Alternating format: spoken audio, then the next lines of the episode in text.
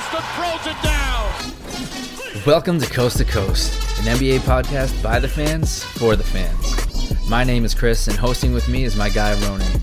Tune in every week as we dive into the hottest content and emerging rumors across the league. Doncic pulls up, three pointer.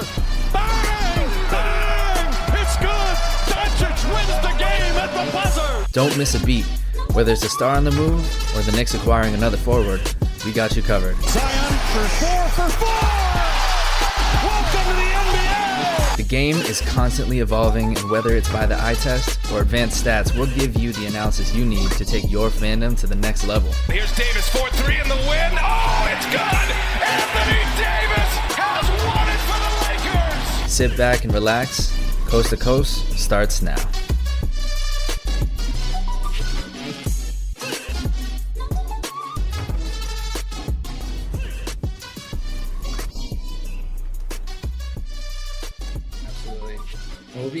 Excited to watch Jimmy.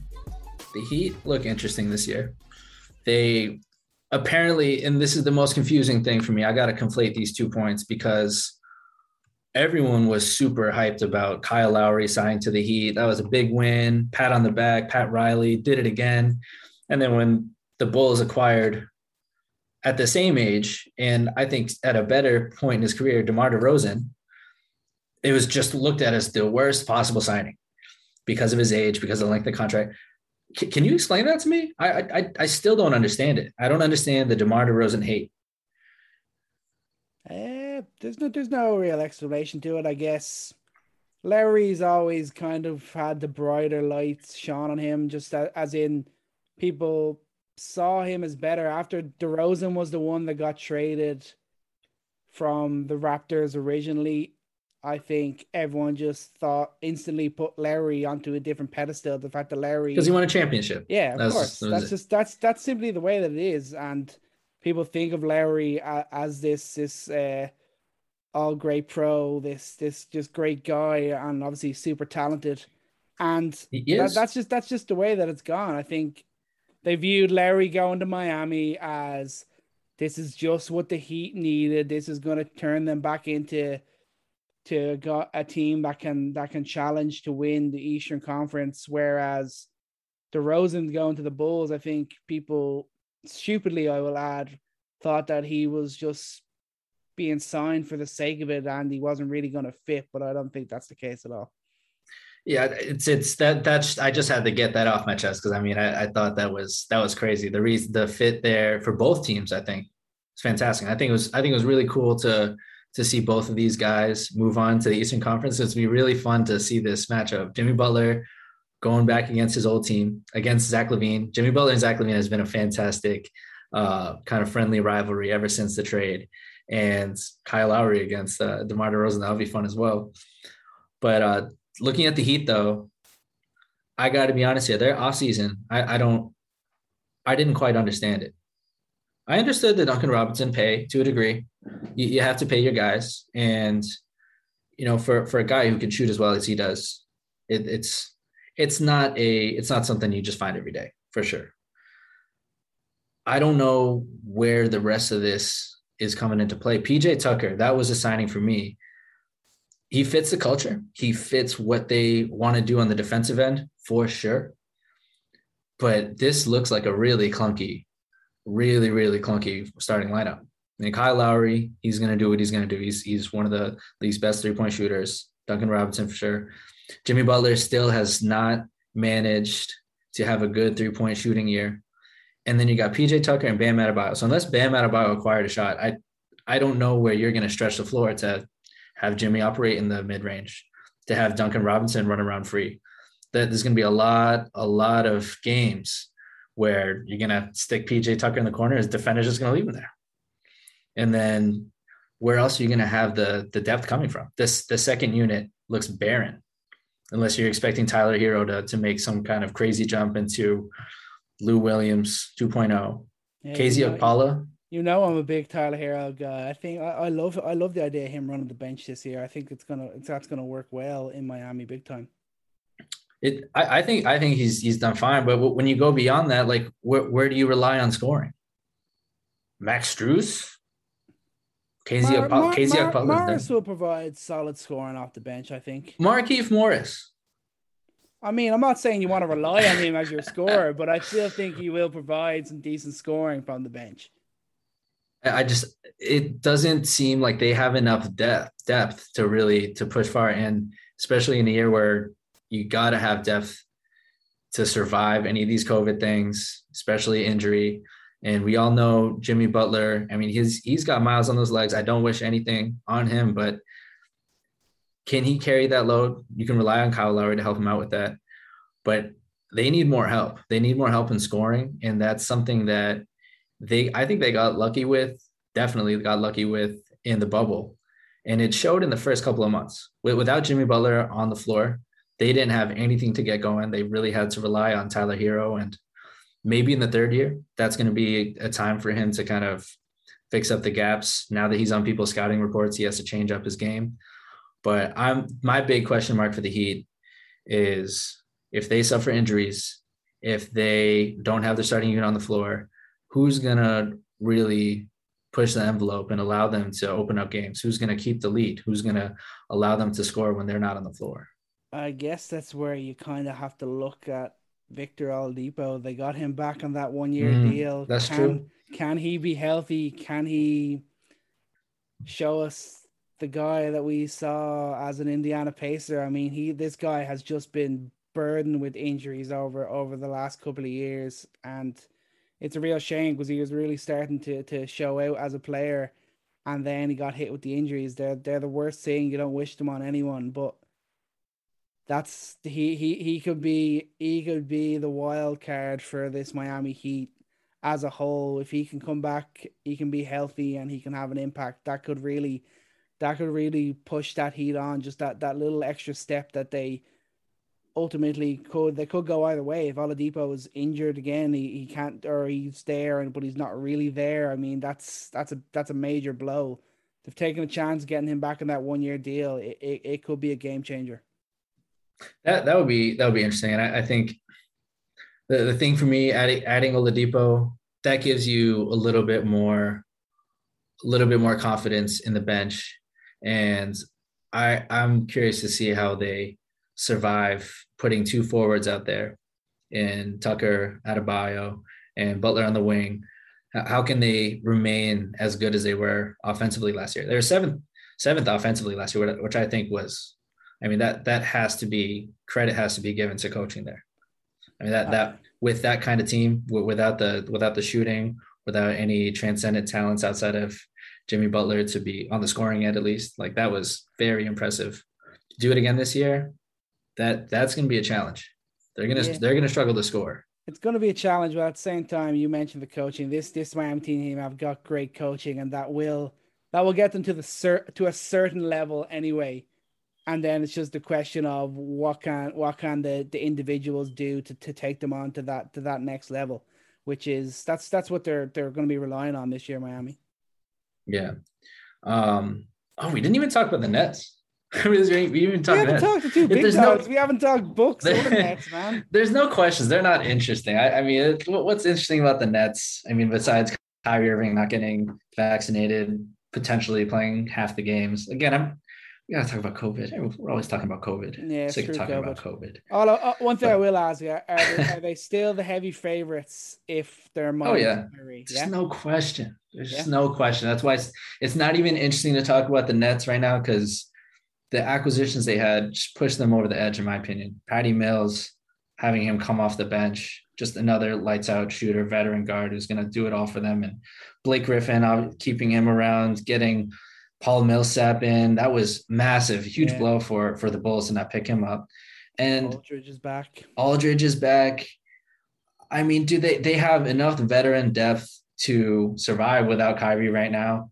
If Harden is at, they could literally rest Durant, Irving, Harden as much as they want all season long, which I think they should do, and they'll be good. And they even got young guys. Cam Thomas, man, he looks like a steal in this draft. I think out of every rookie, relatively speaking, he's impressed me the most in terms of where he was drafted and how he performed.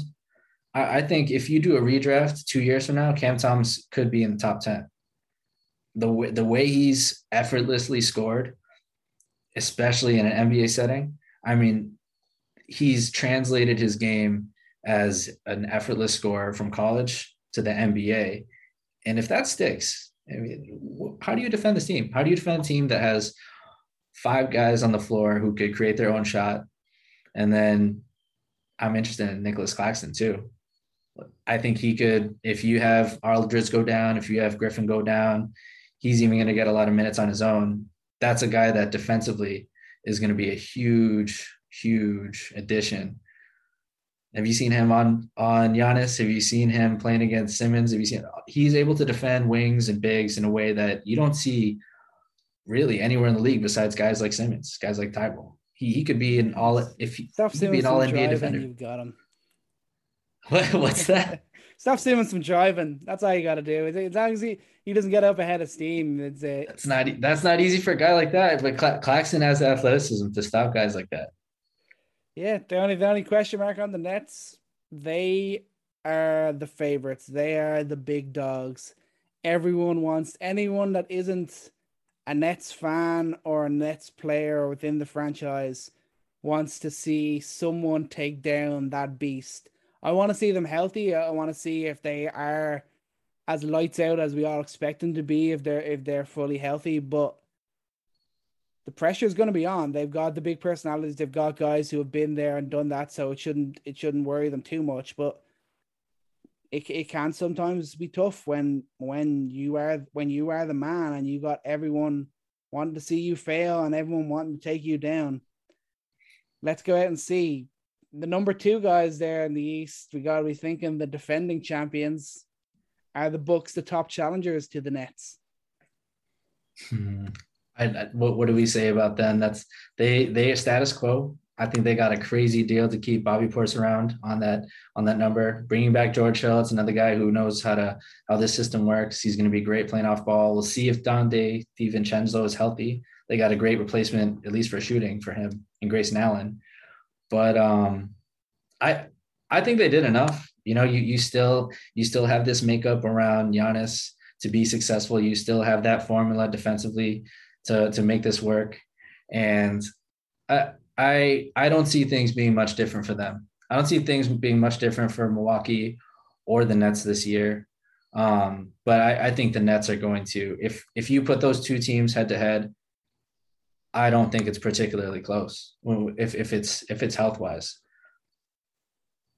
could it could not be another uh, toe on the line uh, di- difference maker there. Yeah, no, you're not. You're not. Well, I mean, think think about it, man. If if Harden is relatively healthy, if Kyrie is healthy, I mean that that that doesn't go to six games. I don't think that goes to 16. After after those two games, the those first two in New York, I thought the Bucks were done. Mm. You you add in a healthy Harden, a healthy Kyrie to put that away, that they they win maybe one game. Hey, that's how scary that is. that's, that's, how scary, scary. You're talking about you're, you're doing that doing that against the champs. The the defending champs could could potentially get swept in the Eastern Conference Finals. If they're healthy, I, I would I would bet my life on that. I'm yeah. swept. I would bet my life, but if, they, if they don't rest, if they don't rest, I guess the, the one thing I look at it are the Bucks. usually after you win a title, you'd come back and you'd be uh, a little bit more relaxed in the in, in the regular season. But what the Bucks ultimately did was they relaxed a bit in the regular season last year, and that allowed them to push on in the playoffs. When before they were the, the regular season dominators and then disappointing in the playoffs. So it's going to be kind of interesting to see what way they they uh, they approach uh, the regular season this year. Yeah.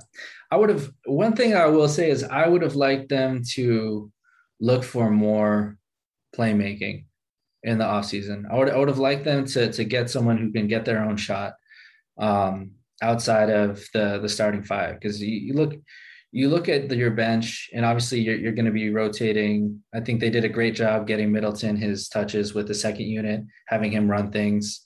Um, but you know this is all about the whole season. You try to set yourself up for success if anyone goes down. And it's the same thing. If, if Middleton Holiday, if they don't have it going on, if they're injured, you're going to rely on Pat Connaughton, George Hill, Grayson Allen. I think they I think they actually that this might be a deep cut, but Grayson Allen on nearly 10 attempts a game, he was flinging three pointers last year. He was one of the better shooters in the NBA. So I, maybe that's a guy that you you try to incorporate as a Kyle Korver type of player. You you run you run it that way. But I think Coach Bud has definitely adapted more. Everyone's given him credit for how he's done it. Maybe this year they're they're going to change it up more. Give give more opportunities to guys like Allen to develop. We'll see what DiVincenzo looks like when he's healthy, but yeah, th- yeah. they'll need some help there in the second. I, I, did. I didn't like the the the the no additions from from the Nets or the no major additions really. They they brought back some key guys, but yeah, uh, which there uh, when we're coming off the back of winning the championship, the the smartest thing you can do is nullify the, the weakness that the, the slight weakness you might have in your team and, and improve that. And I don't think that the Bucks ultimately did that, but that's not to say they can't still have another big year. Moving on to uh, a bit more of an outsider, a bit more of a, an interesting one, the Indiana Pacers. Yeah, I'm I'm so interested in this team this year. I, I'm really going to be watching them closely because I think their biggest addition is Rick Carlisle.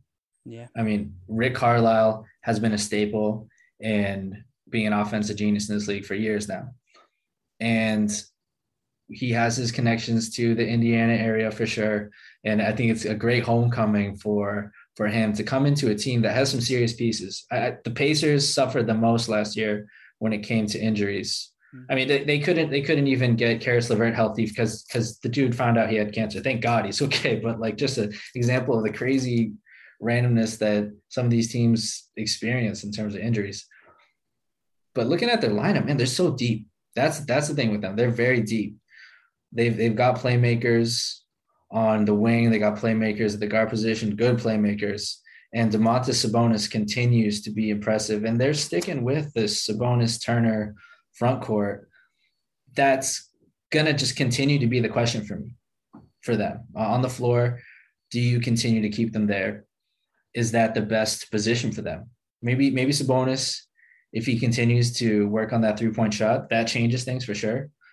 But I I will wonder if eventually, if they don't have a good start to the season, I mean, you got to start something new here with with Carlisle around. Do they maybe think about doing that trade with Turner? There's there's a, I think a lot of teams would want him and would pay pay a pretty good price for a guy like him who can stretch the floor and defend the rim but that that could be on the horizon if things don't turn out well. Yeah, I think I'd agree. I think I'm sure Rick Carlisle has got got a clear idea of what he wants this team to do at this stage. They're going to be getting back a fully healthy Caris LeVert. They've added Duarte in the draft. I think that was he looks good, was, man. Yeah, he does. He looks good. I really like that addition. I think he's ready to to be a contributor in his in his rookie year. The Pacers were 34 38 last year, they but they made the play and I think the Pacers with this coach, with the talent and the depth they've got, they I think they are they're going to be aiming for the seventh, eighth seed in the East, and I think they've got they got a ch- real good chance of making it. I don't want to transition too quick here, but it just makes me remember the the game between the Pacers and the Hornets. So the Hornets just got washed, and I mean that their their youth really got exposed there. They really could have used uh, help from Hayward. But I think if you replay that, I, I think the Hornets are going to come back and with a vengeance against a team like this. Because my my question not only is is the fit for Sabonis and Turner long term, how that's going to thrive if they can stay healthy all year, mm-hmm. is what's their play style? Is it going to be is it going to be all through Sabonis? Because I think they have high hopes for LeVert. I just don't know how is is he really an all-star talent? That that's been a big question for a while. Is he an all-star talent? He's had his moments with the Nets and he's had it with volume. Brogdon is a kind of guy who's going to be unselfish. He doesn't need volume. Shown time and time again, the more volume you give him, the more inefficient he gets. Yeah. So that's not a problem. TJ Warren, you know, he's he's going to be content with his role as a secondary scorer. but is Caris LeVert is he is he at that level where he can be the guy? I think you need you need that alongside a guy like Sabonis. I believe that he can be. I want to see a full year from him before I can fully make that call. But I have faith in Caris LeVert. I know the Pacers have real big faith in Caris LeVert, and I believe if he's here and healthy for the year, he can show the entire world that he is capable of being the man and the leader of a backcourt in in a, in a strong team. Well, we'll see. We'll see. That that's that's the thing that could change the face of this this team. Because with with Sabonis as a face, I think they're a great team. They're great. They're not. I, I think. I don't know if I put them in the seventh or eighth seed. What what teams are you putting them above? Are you putting them above Miami? Mm, no, Mm, probably I don't not. think so. You putting them above the Bulls? Mm, no. They you putting them above? be. They shouldn't be. I, I, I guess. I'm. That's what the Pacers. that's what just what the Pacers have always been. They've always been a team that they shouldn't do that. They shouldn't have done that. They shouldn't have achieved this, but they they find a way to do it. That's just what the Pacers are all about. Are they better than the Hornets? That that's that's the team that that I keep comparing them to. Before the start of the season, I'm going to say yes, they are. In the beginning, but is that going to change by the end? You think that'll change by the end, just based on youth development? alone? Yeah, just let's see Lamelo can can he take can he take the leap? Can he become all star level uh, guard? Can Bouknight be a contributor for the team? Can Hayward stay healthy and be as productive as he was last year? Big question mark, similar to Indiana, but it could it could change drastically in, in the first few months of the season if uh, if Indiana can't really figure it out. But heading into the season, I'm definitely having having the Pacers above above the Hornets. Mm. That that all depends on Hayward for sure. That that's the thing with, with the Hornets. They they don't have playmaking really outside of the Mello and Hayward, especially now that Devonte Graham's gone. What they do have is they have a lot of switchable athletic defenders, PJ Washington, Miles Bridges, Jalen McDaniels, um, Kelly Oubre now. They got a lot of guys who can switch two through five and that Mason Plumlee, I think he's going to be a lot better than Cody Zeller was protecting the paint, being a better passer. Um, Kai Jones, even he's, he's going to be interesting as a, as a finisher, but where did they get the playmaking from? Because if Gordon Hayward's not there all the time, I mean, Terry Rozier has been all right as a secondary playmaker, but to really make this machine go, it's going to be all up to Lamelo.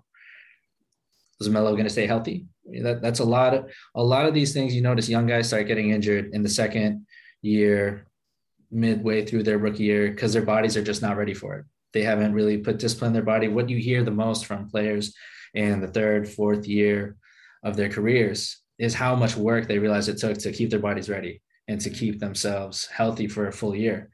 So that that's that is a question mark. I don't think it's even about if Lamelo is going to be an All Star because I mean, anyone who's saying All Star, like they need to pump the brakes because there's a lot of guards in this Eastern Conference. I don't even have to name them all for you to know that's going to be a tough ask to have Lamelo be an All Star, but for him to be healthy for the year, because he is going to be the X factor. How they're going to be successful? Because I don't trust Gordon Hayward's. I, I don't even know what body part to point out because I mean it's been it's been hand, it's been ankle, it's been knee, it's been leg, it's been eye. Who knows what he's going to injure this year? But they have all the pieces to be super exciting around ball.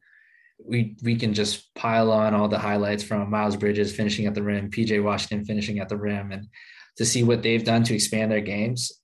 I I think that this could be a sneaky, sneaky seven, six seed if everything goes right for them. Everything going right. Unfortunately, that is the question, a big question for a lot of teams. And another one, the team that finished eighth last year, the Washington Wizards.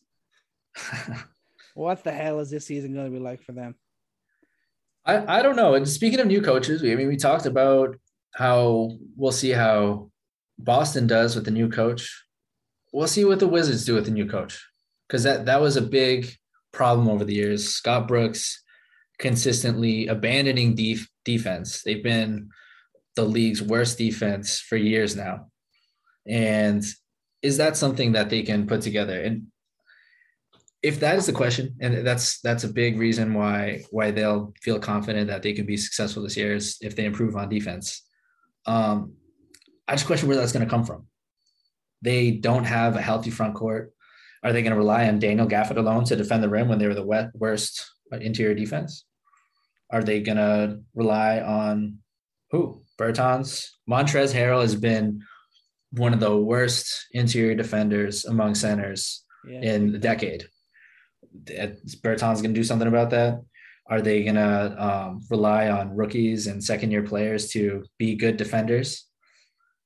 Kispert, maybe he'll, he'll be an okay defender as, as, as a rookie, but he doesn't have the athleticism right now to do that. I, I think they'll continue to be bad on defense. And I'm not sure. I mean, how are things going to play with Beal? I mean, he's not vaccinated. Is he going to miss a handful of games too? Yeah, I don't know. I don't really know. I, I know what's what's the story in Washington. Are they they going in as strong as New York are? Is he going to? No, but the thing I can, I think. Well, I guess you you can play you can play in some, you can play in other cities as long as you're like quarantined, and you can't go anywhere unless it's for basketball activities. In Toronto, in Canada, if you leave, you could be sentenced to six months in jail. I don't know if you saw that. That was insane. Look what happened. That's the way. Get get the damn jab. Come on. These guys, these guys need to cop on. Just Let that happen. They're not going to control your mind. Don't worry, Kyrie. You, you you'll be okay after it, man. But I guess there's so much. There's so much of a delta for me for the Wizards because I do like a lot of the younger. I think Avdija is going to have a resurgent second year as a role player. Mm-hmm. I, I think that Rui Hachimura showed a lot of development. Um, I just I'm not sure how I feel about this team. Period. I, this is how I feel every year. I, I, just look at the Wizards and I'm not sure how I feel. And Wes Unseld Jr. He could change that. They they have some talent, but I think that they're going to continue to be terrible defensively, and they didn't do anything to address that. And you just can't. You're not going to survive with the defensive lineups that they're going to have out there. Yeah, no doubt. They lost. They've lost. They they traded away Russ uh, during the offseason. Russ and Beal, they were the individuals that got them into the playoffs last year. Can they rely on a similar sort of thing to even have them working towards the play-in tournament probably this year? We'll have to wait and see. They've certainly got decent pieces like the KCP, Kuzma, Dinwiddie. Kuzma, all right, you're going to be the two star here. Let's see if you're this superstar you seem to think you are. Big pressure on you, buddy. You kidding? You're kidding. You're kidding. Got Kuzma. Kuzma's gonna be a solid role player, man. People need to stop. People need to stop uh, comparing him to, to anybody. Kuzma's Kuzma. I'm, I'm, some... I'm, comparing Kuzma to the to the player he's talked himself up as as being. That's a, that's what I'm comparing him to. The the poor the poor guy in LA just caught too much flack, man. He took too much flack. He asked him to play defense. He played defense. Asked him why he's not scoring. He started shooting three pointers. Asked him why he's not getting the rim. And I, I, I think he'll be, he'll do just fine. He'll do just fine, Wizards. But look at their wing rotation. Let's be positive here. That they have they have some really interesting wings, just like the Hornets do in Kuzma, Hachimura, Avdija, Kispert. I mean, they have they have some guys who are switchable that can shoot, and I think I, I would consider Avdija to be a high IQ guy. Yeah. Kuzma's been playing in a in a system and he's known his role. I think you could definitely say he's a high IQ role player. Hachimura, questionable. Kispert, you saw him playing Gonzaga. I think they've produced a lot of high IQ guys. Mm. They, they could play a lot smarter this year with, with the kind of players they have that are unselfish. And Spencer Dinwiddie brings in a guy who's not going to be pounding the hell out of the ball like Russ was. And don't get me wrong, I'm not one of those guys to push on Russ for how he plays because he's one of my favorite players in the league. But that's going to bring a different element to allowing Beal to maybe do a little bit more as, as a playmaker, do a little bit more um, hiding hiding the inefficiencies of their bench, which is obviously another huge issue. But I don't want to talk too much about the Wizards. I, am not I'm not sure what's going to happen to them this year, but Beal this is the year though that if they don't get into the playoffs, do they trade him? That's my question.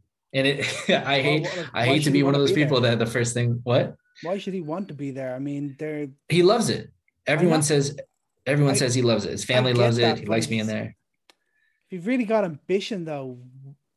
You're gonna have to move on. Unless, unless this team can prove unless uh Wes Unseld can have, have a great have a great first year unless this team just gels. But for me I know you got to make decisions regarding your family and stuff as well. But if he has real ambitions to be a, a star and to be a winner in this league he's got to he's got to get out of Washington. Hey man, they they got nice museums out there. Pizza's pretty good. I don't know. I, I I don't know what it is, but that this is basketball wise. They they weren't able to lock him up for an extension, and that question is just going to hover over them all year long. That that sucks for for Wizards fans. That sucks for a franchise that's obviously trying to to revamp themselves, getting a new coach, getting in more young guys. But that that's just going to be the question all year long. That's that's going to be pretty pertinent for a guy that is in his prime and hasn't seen any meaningful playoff time in a while. Yeah, yeah. Well, we- we'll move on from the Wizards. We'll go to one of my one of the teams you know I have have a have a strong soft soft spot for, the old Cleveland Cavaliers. Oh God. They they they looked nice on Monday, huh? Or was it Tuesday the other day? Yeah, they were they they they were there anyway. They they they they played in a game, all right. I, I haven't so quickly stopped caring about a player as much as I've stopped caring about Lauri Markkanen. And I feel terrible about it. Mm. But just just seeing him in a Cavs jersey really did it quite nicely for me. I I just as soon as I saw him, I was like, okay, that's fine. I I, I don't care anymore. And and watching him play against the Bulls just reminded me, it just really took off the the rose rose tinted shades. What were they called? Rose colored glasses. I don't, know, I don't even know what that means, to be fair. Does anyone know what that means? Uh, the- I know what you're going for. Man, I mean, I'm I'm getting tired of talking talking Cleveland Cavaliers already. But what, what's your hope for them? That I don't like how they set up this team around Evan Mobley, around Jarrett Allen, around Isaac Okoro, and they're still sticking with the two guards. They're just going for a youth. They're they're just going for it. I think this is another year of tanking. yeah, I, I totally agree, but I think they need to commit to, to the youth at the same time. I think they just need to go all in. I don't think the players that they have now, they're they're not going to do anything in this Eastern Conference. So go commit to the youth. You got Sexton and Garland in the backcourt, 22 years old, 21 years old, Okoro, 20, Mobley, 20. Then Allen's the granddad of the team at 23. If this is a team, what we we don't know for sure what if if Mobley and Allen can can fit Wouldn't in. Kevin Love be the granddad? I'm talking about the starting team here. I'm Ke- about Kevin Kevin starting Love team. is like the is like the granddad with with dementia that beats them every once in a while. Forgets who they are. No, but at the end of the day, there's there's still question marks over over Sexton. Garland is cle- clearly the one that that the Cavs really want, and they are 100 percent behind build, building around. But not just because it's a great nickname for a duo, but Sexland is real. It's a talented backcourt. Both of these guys are improving year on year, and both of these guys are capable of being stars together if they have the right team around them. Obviously, size is going to be a big issue for them on defense and, and at times on offense as well. But both of these guys can facilitate, they can make their own shots. And I, I wouldn't be so quick to look to be looking to break this up if I'm the Cleveland Cavaliers. It's not even like trading Sexton. I, I don't even know what his value would be at this time. Obviously, I, I, I'm a believer in him, but I don't know how many other people are. So I think this year they commit to the youth. They give it a whole year of Sexland, and if they're still not happy with it, maybe they break it up then. But I think this is a year where they give a trial to Sexland because this is a this is a seriously talented backcourt. They ain't gonna do anything in the East. Don't get me wrong, but they might. They they're gonna have a few good games, and and and Sexland, Garland, and certainly Mobley are gonna have uh, a few highlight games. Yeah, I, I like I like the four. I, I like the four there. Maybe even that I might even go as far to say that the starting five in terms of the development squad. Um, I'm just concerned about Mobley and just in terms of money. When you're building a team, having having flexibility is so huge, and the fact that they signed Lauri to sixty-seven million dollars.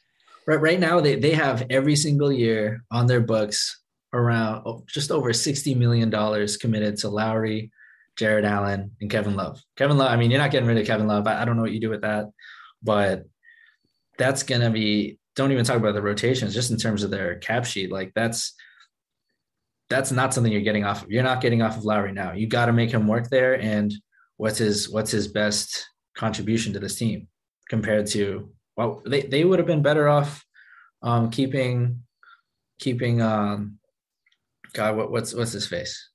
Um, what's they trade him to the Blazers? We're, we're, see that this is this is what I'm talking about. This this preseason preseason podcasting, man. preseason podcasting. Um, but I don't see what they're doing in signing him. I don't see what they're doing having Jarrett Allen and Evan Mobley next to each other. I, in the short term, I see how that helps them out in terms of keeping Evan Mobley alive because I, I think as a rookie, being a center as a rookie, that just doesn't work out. Look, look at how how Ayton struggled. Every every center has struggled struggled in their first year, getting adjusted to the athleticism and the defensive rotation. So having Larry, him, Larry Nance Jr. That's Larry, oh my god, I mean, it, he he would have been fine to keep there. Yeah. Um, Derrick Jones Jr. even to to keep him there as as another athletic wing that they can play with, but I don't know if this is the best scenario for Evan Mobley right now. The way they've set it up. Mm-hmm. And I know you're excited about Sexton, but I think Mobley Mobley's the guy. Mobley's what they need to focus on moving forward. And more than just if Garland and Sexton look good, I think if they look good all season, but Mobley doesn't improve at all and he looks lost out there, he doesn't look like he's getting the touches, doesn't look like he gels with Garland or Sexton, whoever's not vibing with Mobley, whoever's not working with him, they got to go. Because I mean that that is that is a guy who could be a generational talent, and if that gets squandered there, that's that's just not going to be acceptable. Yeah, no, that they, yeah, that that I I'd have to agree. I agree with you there. I know I know Mobley is is the the, the number one piece there without without doubt, and uh, he, he's kind of shown a few glimpses in the preseason, but on, on both ends of the court that he's he's capable of going to be able to make an impact in his rookie year. But yeah, there's no doubt that he he he's the piece and he's the guy that they have to find a way to to build this build this roster around him and give him the best chance to be a superstar. I, I was I was crazy about. remember they had this insane run last year. They're the best defense in the league for like three weeks. For three weeks, I don't know what the hell was happening, but I don't know. Maybe they have another crazy run, and we're talking about them in the play-in. Um, but crazier I, things I have happened. Yeah, I let's talk about positive. I who knows? Okoro, his shot looks better. That that's going to be huge for him. Keeping him on the floor is going to require him to be a good shooter. And anything can happen. You got a guy like Mobley and Sexton. I, I buy into it. I, I buy into the talent. Um, I just hope it works out for Mobley. And last couple teams here, Toronto and Detroit, they're all kind of in the same boat. Uh, which one are you excited about Cleveland as much as you're excited about Detroit or Toronto? Yeah, it's tough to say. I I, love I love Scottie Barnes. I think he's he's a guy who's already ready to to come in and contribute. When you're looking at Toronto, you're like, okay, they actually get to have home games this year last year. Was it Tampa Bay that That's they, huge, they were yeah. playing in? Yeah, yeah. They've they've got a great coach. They may have lost Larry, but they still got a strong core. They got Scottie Barnes coming in. He's a rookie that's going to be able to contribute in his rookie year. So the Raptors are going to improve on last year, and they're certainly going to be in the conversation when we're talking play-in tournament. Yeah, I think I think they're going to be back in it, and man, I'm I'm all in on Scottie Barnes. I don't I don't know if you saw him play the other night, but the thing we are wondering is, you know, why did they pass on Suggs? That's going to work perfectly alongside Fred VanVleet. And I think what we we thought of was, okay, what the vision might be Scottie Barnes really being a point forward. And that, that was a fascinating thought because you you saw flashes of it um, in his time in college, uh, mostly in the open court. But that's precisely what they were doing in preseason. you saw that come to light where he's running up and down the court and the way that he can rebound the ball and immediately turn around and sprint down the court, get an extra defender on him and whip the ball around. I mean, he's, dude, he was throwing no look passes in his, in his first preseason game. Mm-hmm. I mean, he looked like a natural with the ball in his hands.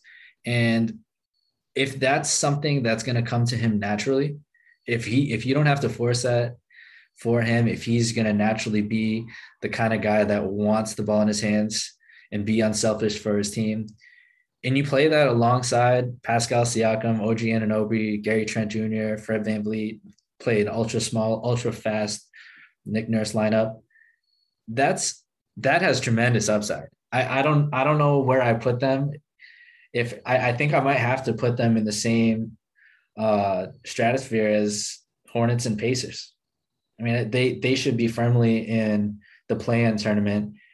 And where does their upside go if Precious Achiuwa, with the time on the floor, I mean, he, he barely saw time with the Heat, but a lot of Bam Adebayo comparisons and the way that he was stroking it from three. I mean, he, it's still going to take him some time to be consistent with that.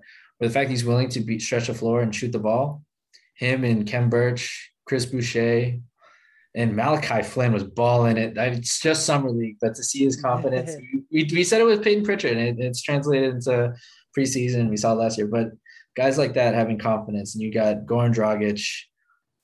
You know they have a they have a serious rotation, and we know what Nick Nurse can do with athletes like this. I I think they have as much upside to maybe even avoid the play-in. Yeah, they're they're definitely going to be be right up there. I think last year was just was just a horrible year for them, but Toronto don't do that in back to back years.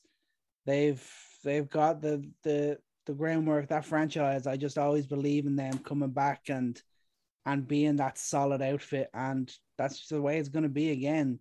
I have the question down here: Will the, are, are Toronto outsiders? They they most certainly are, and they they are definitely a team that if we're we're here sitting here in April and we are seeing that the Toronto Raptors are, have snuck into the eighth place or in the uh, in the East. I don't think anyone's going to be surprised.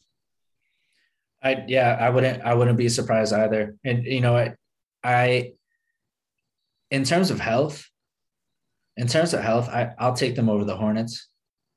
Yeah, I'd, I'd take them over the Pacers, just because of just because of how how they can. I think if they can rely on on what you saw the other night, just playing fast, playing the flow, and Fred VanVleet, I mean, he's he's going to do what you know he's capable of doing. He's been one of the best shooters in the league, and he knows how to play off ball and also be a floor general.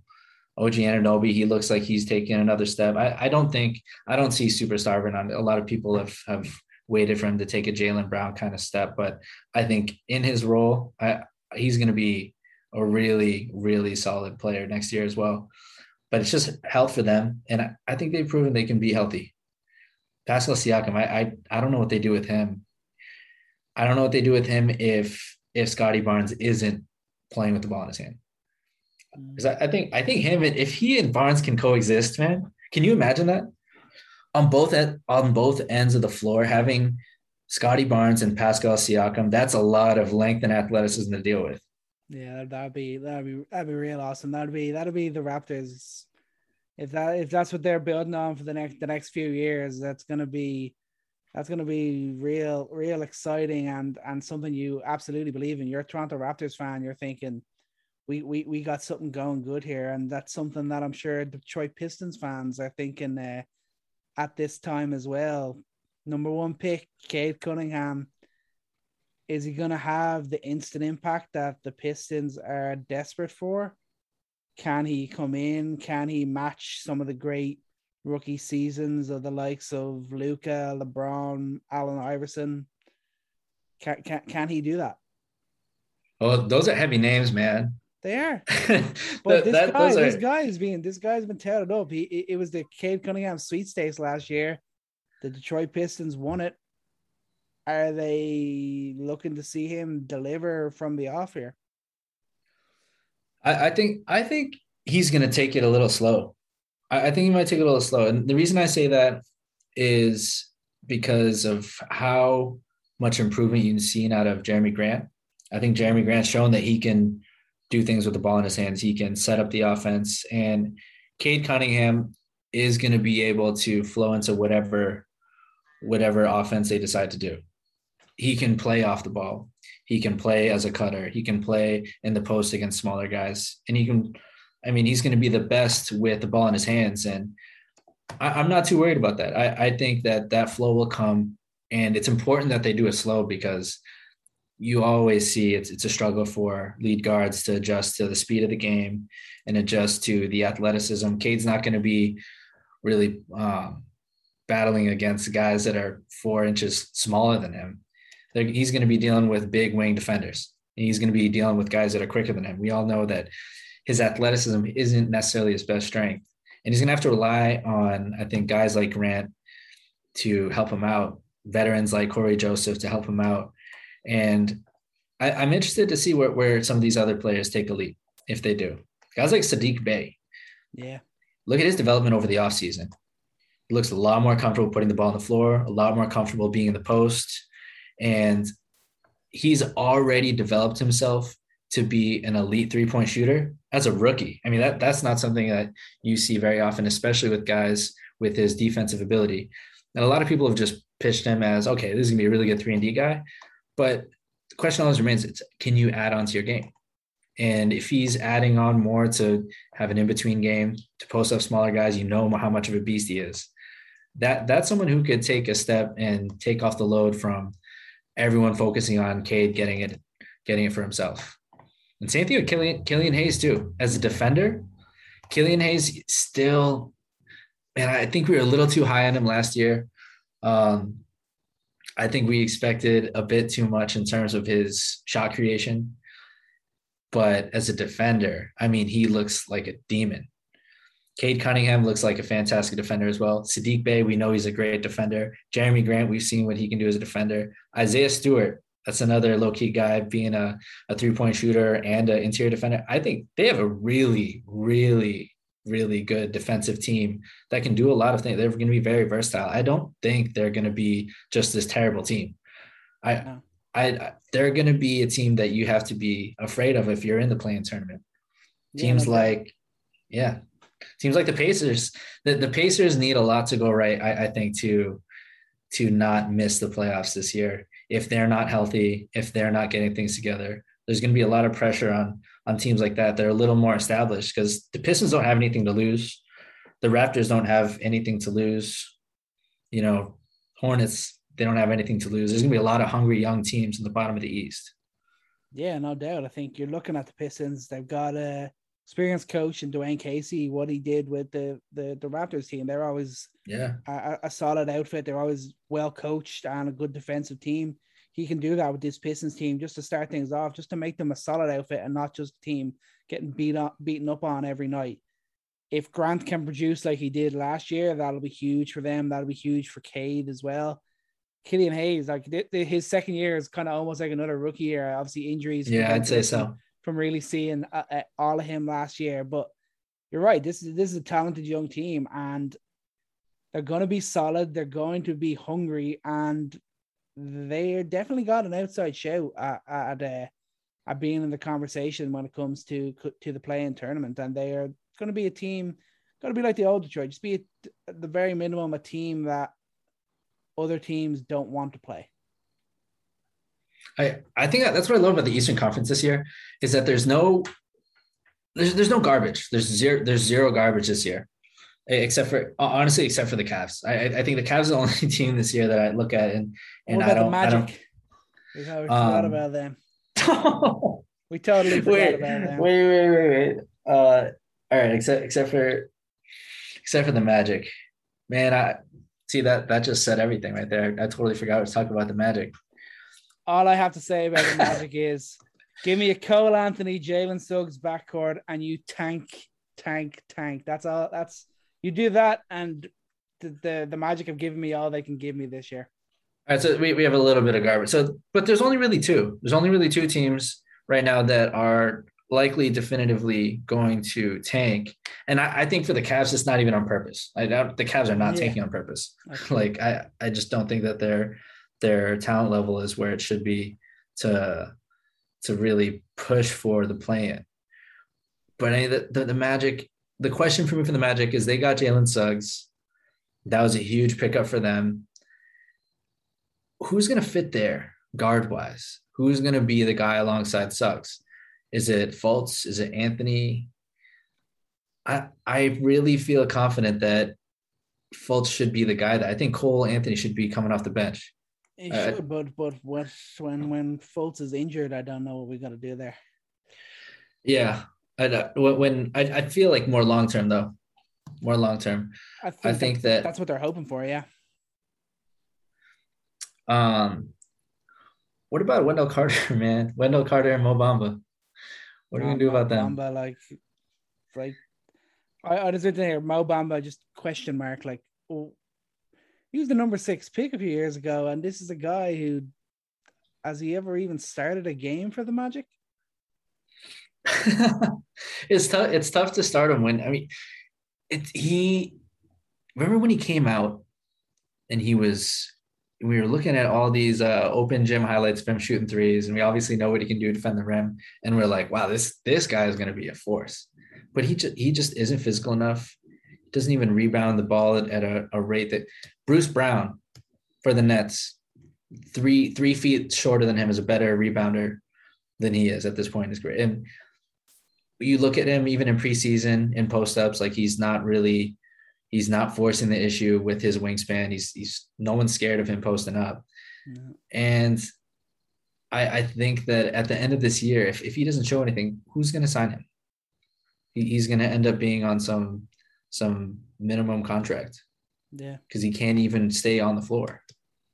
Nah, like he, he ultimately he's been he's been he's been a disappointment, and Orlando, it's just, it's been a tough old slog, and now they've got like every guard under the sun. Where where they where are they to go from here? They got a lot of uh, a lot of backcourt depth.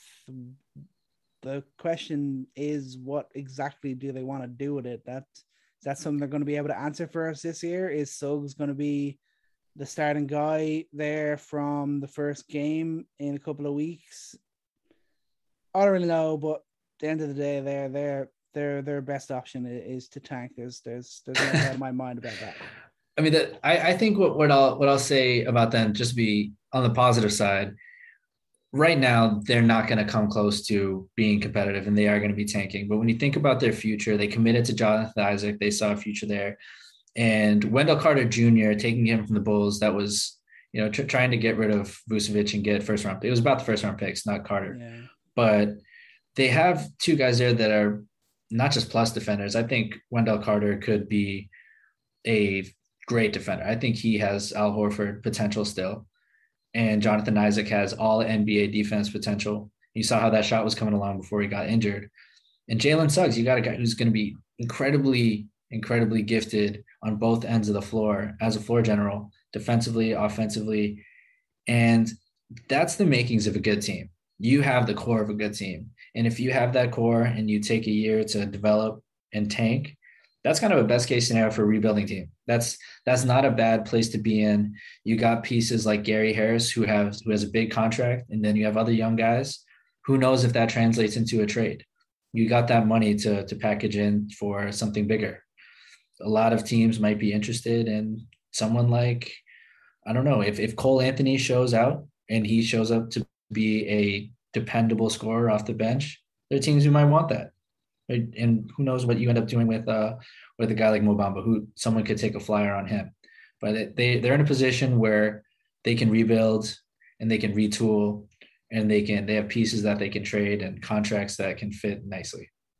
Yeah, I'll give you that. They're they're in a position where they've got some good pieces, but there's still no actual expectations for them, so they're able to they're able to just ride the tank and and do what they got to do to to make this team into a competitor again. That that is that is a big positive for Orlando, and about, about the only one I can give them.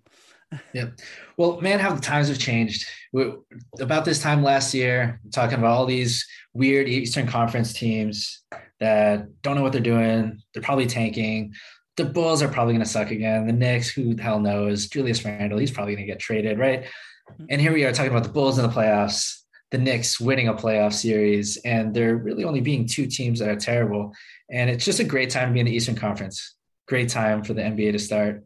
And great time to talk about the Western Conference coming up soon. But my friend Ron, I, I think we're we're over time here, but this has just been awesome. I can't I can't wait for this to jump. Can't wait for us to get back in the NBA, and I'm ready.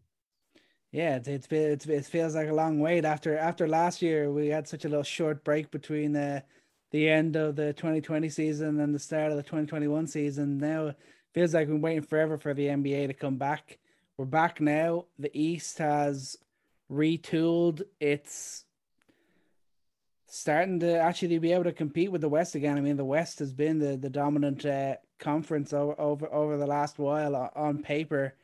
Of course, the Nets are, are the big dogs, but fun times ahead in the East this year. It's going to be a seriously competitive Eastern Conference, and it's one that you're going to have to keep your eye on all season because it's going to be teams beating each other to get a to get ahead. It's going to be one two game splits for pretty much outside the top three almost. I'm thinking it's going to be real real damn tight in the Eastern Conference. Yeah.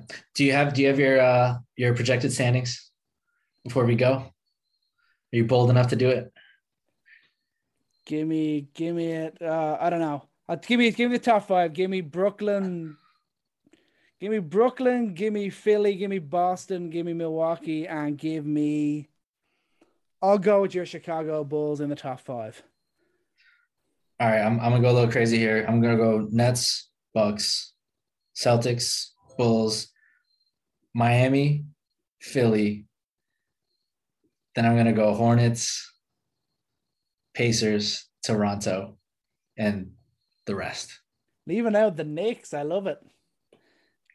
After all, after all the after all the, the, the love I showed to Chicago, you're doing that. I'm kidding. I'm kidding. I'm kidding. I, am I'm putting the Knicks solidly at the seventh, right right behind uh the 76ers. I love I love that drop off. That's going to be an interesting. I'll give you a chip on your shoulder. I'll give you a chip on your shoulder. Gotta be, gotta be the way. I, I want it. I want that. I want. I want to be. I want to be. I want that feeling. But I, I need the the, the Philly. You're feeling Philly at six, yeah. Yeah. No, I I I don't think they're gonna be healthy. I already I already explained myself. I already explained myself there. I don't think that he's gonna be healthy for the season. I'll be di- I'll be disappointed if he's not. Uh, but yeah, I, I think you're you're on the right side of that argument, really. yeah. All right, man. It is approximately seven o'clock, I realized I had to pick up my wife at 6:45. This is an excellent way to start off the pod by running out of here. We'll talk about the West next week, huh? I'm looking forward to it. You, you make sure make you make sure you get some flowers on your way there, man. Probably. All right, man. I'll talk to you later. Good times. Take care, man. Peace.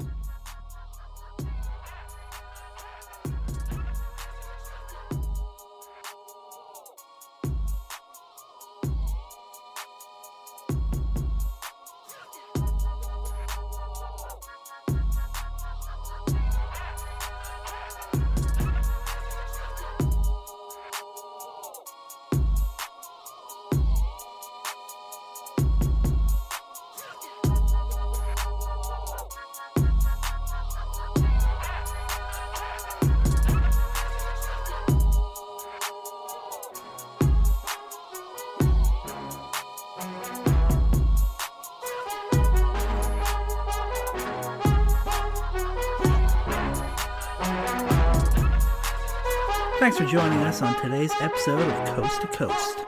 Don't forget to hit us up on Instagram and Twitter at Coast to Coast NBA Podcast to hear your takes discussed right here on the show. And remember, take every shot and love every moment.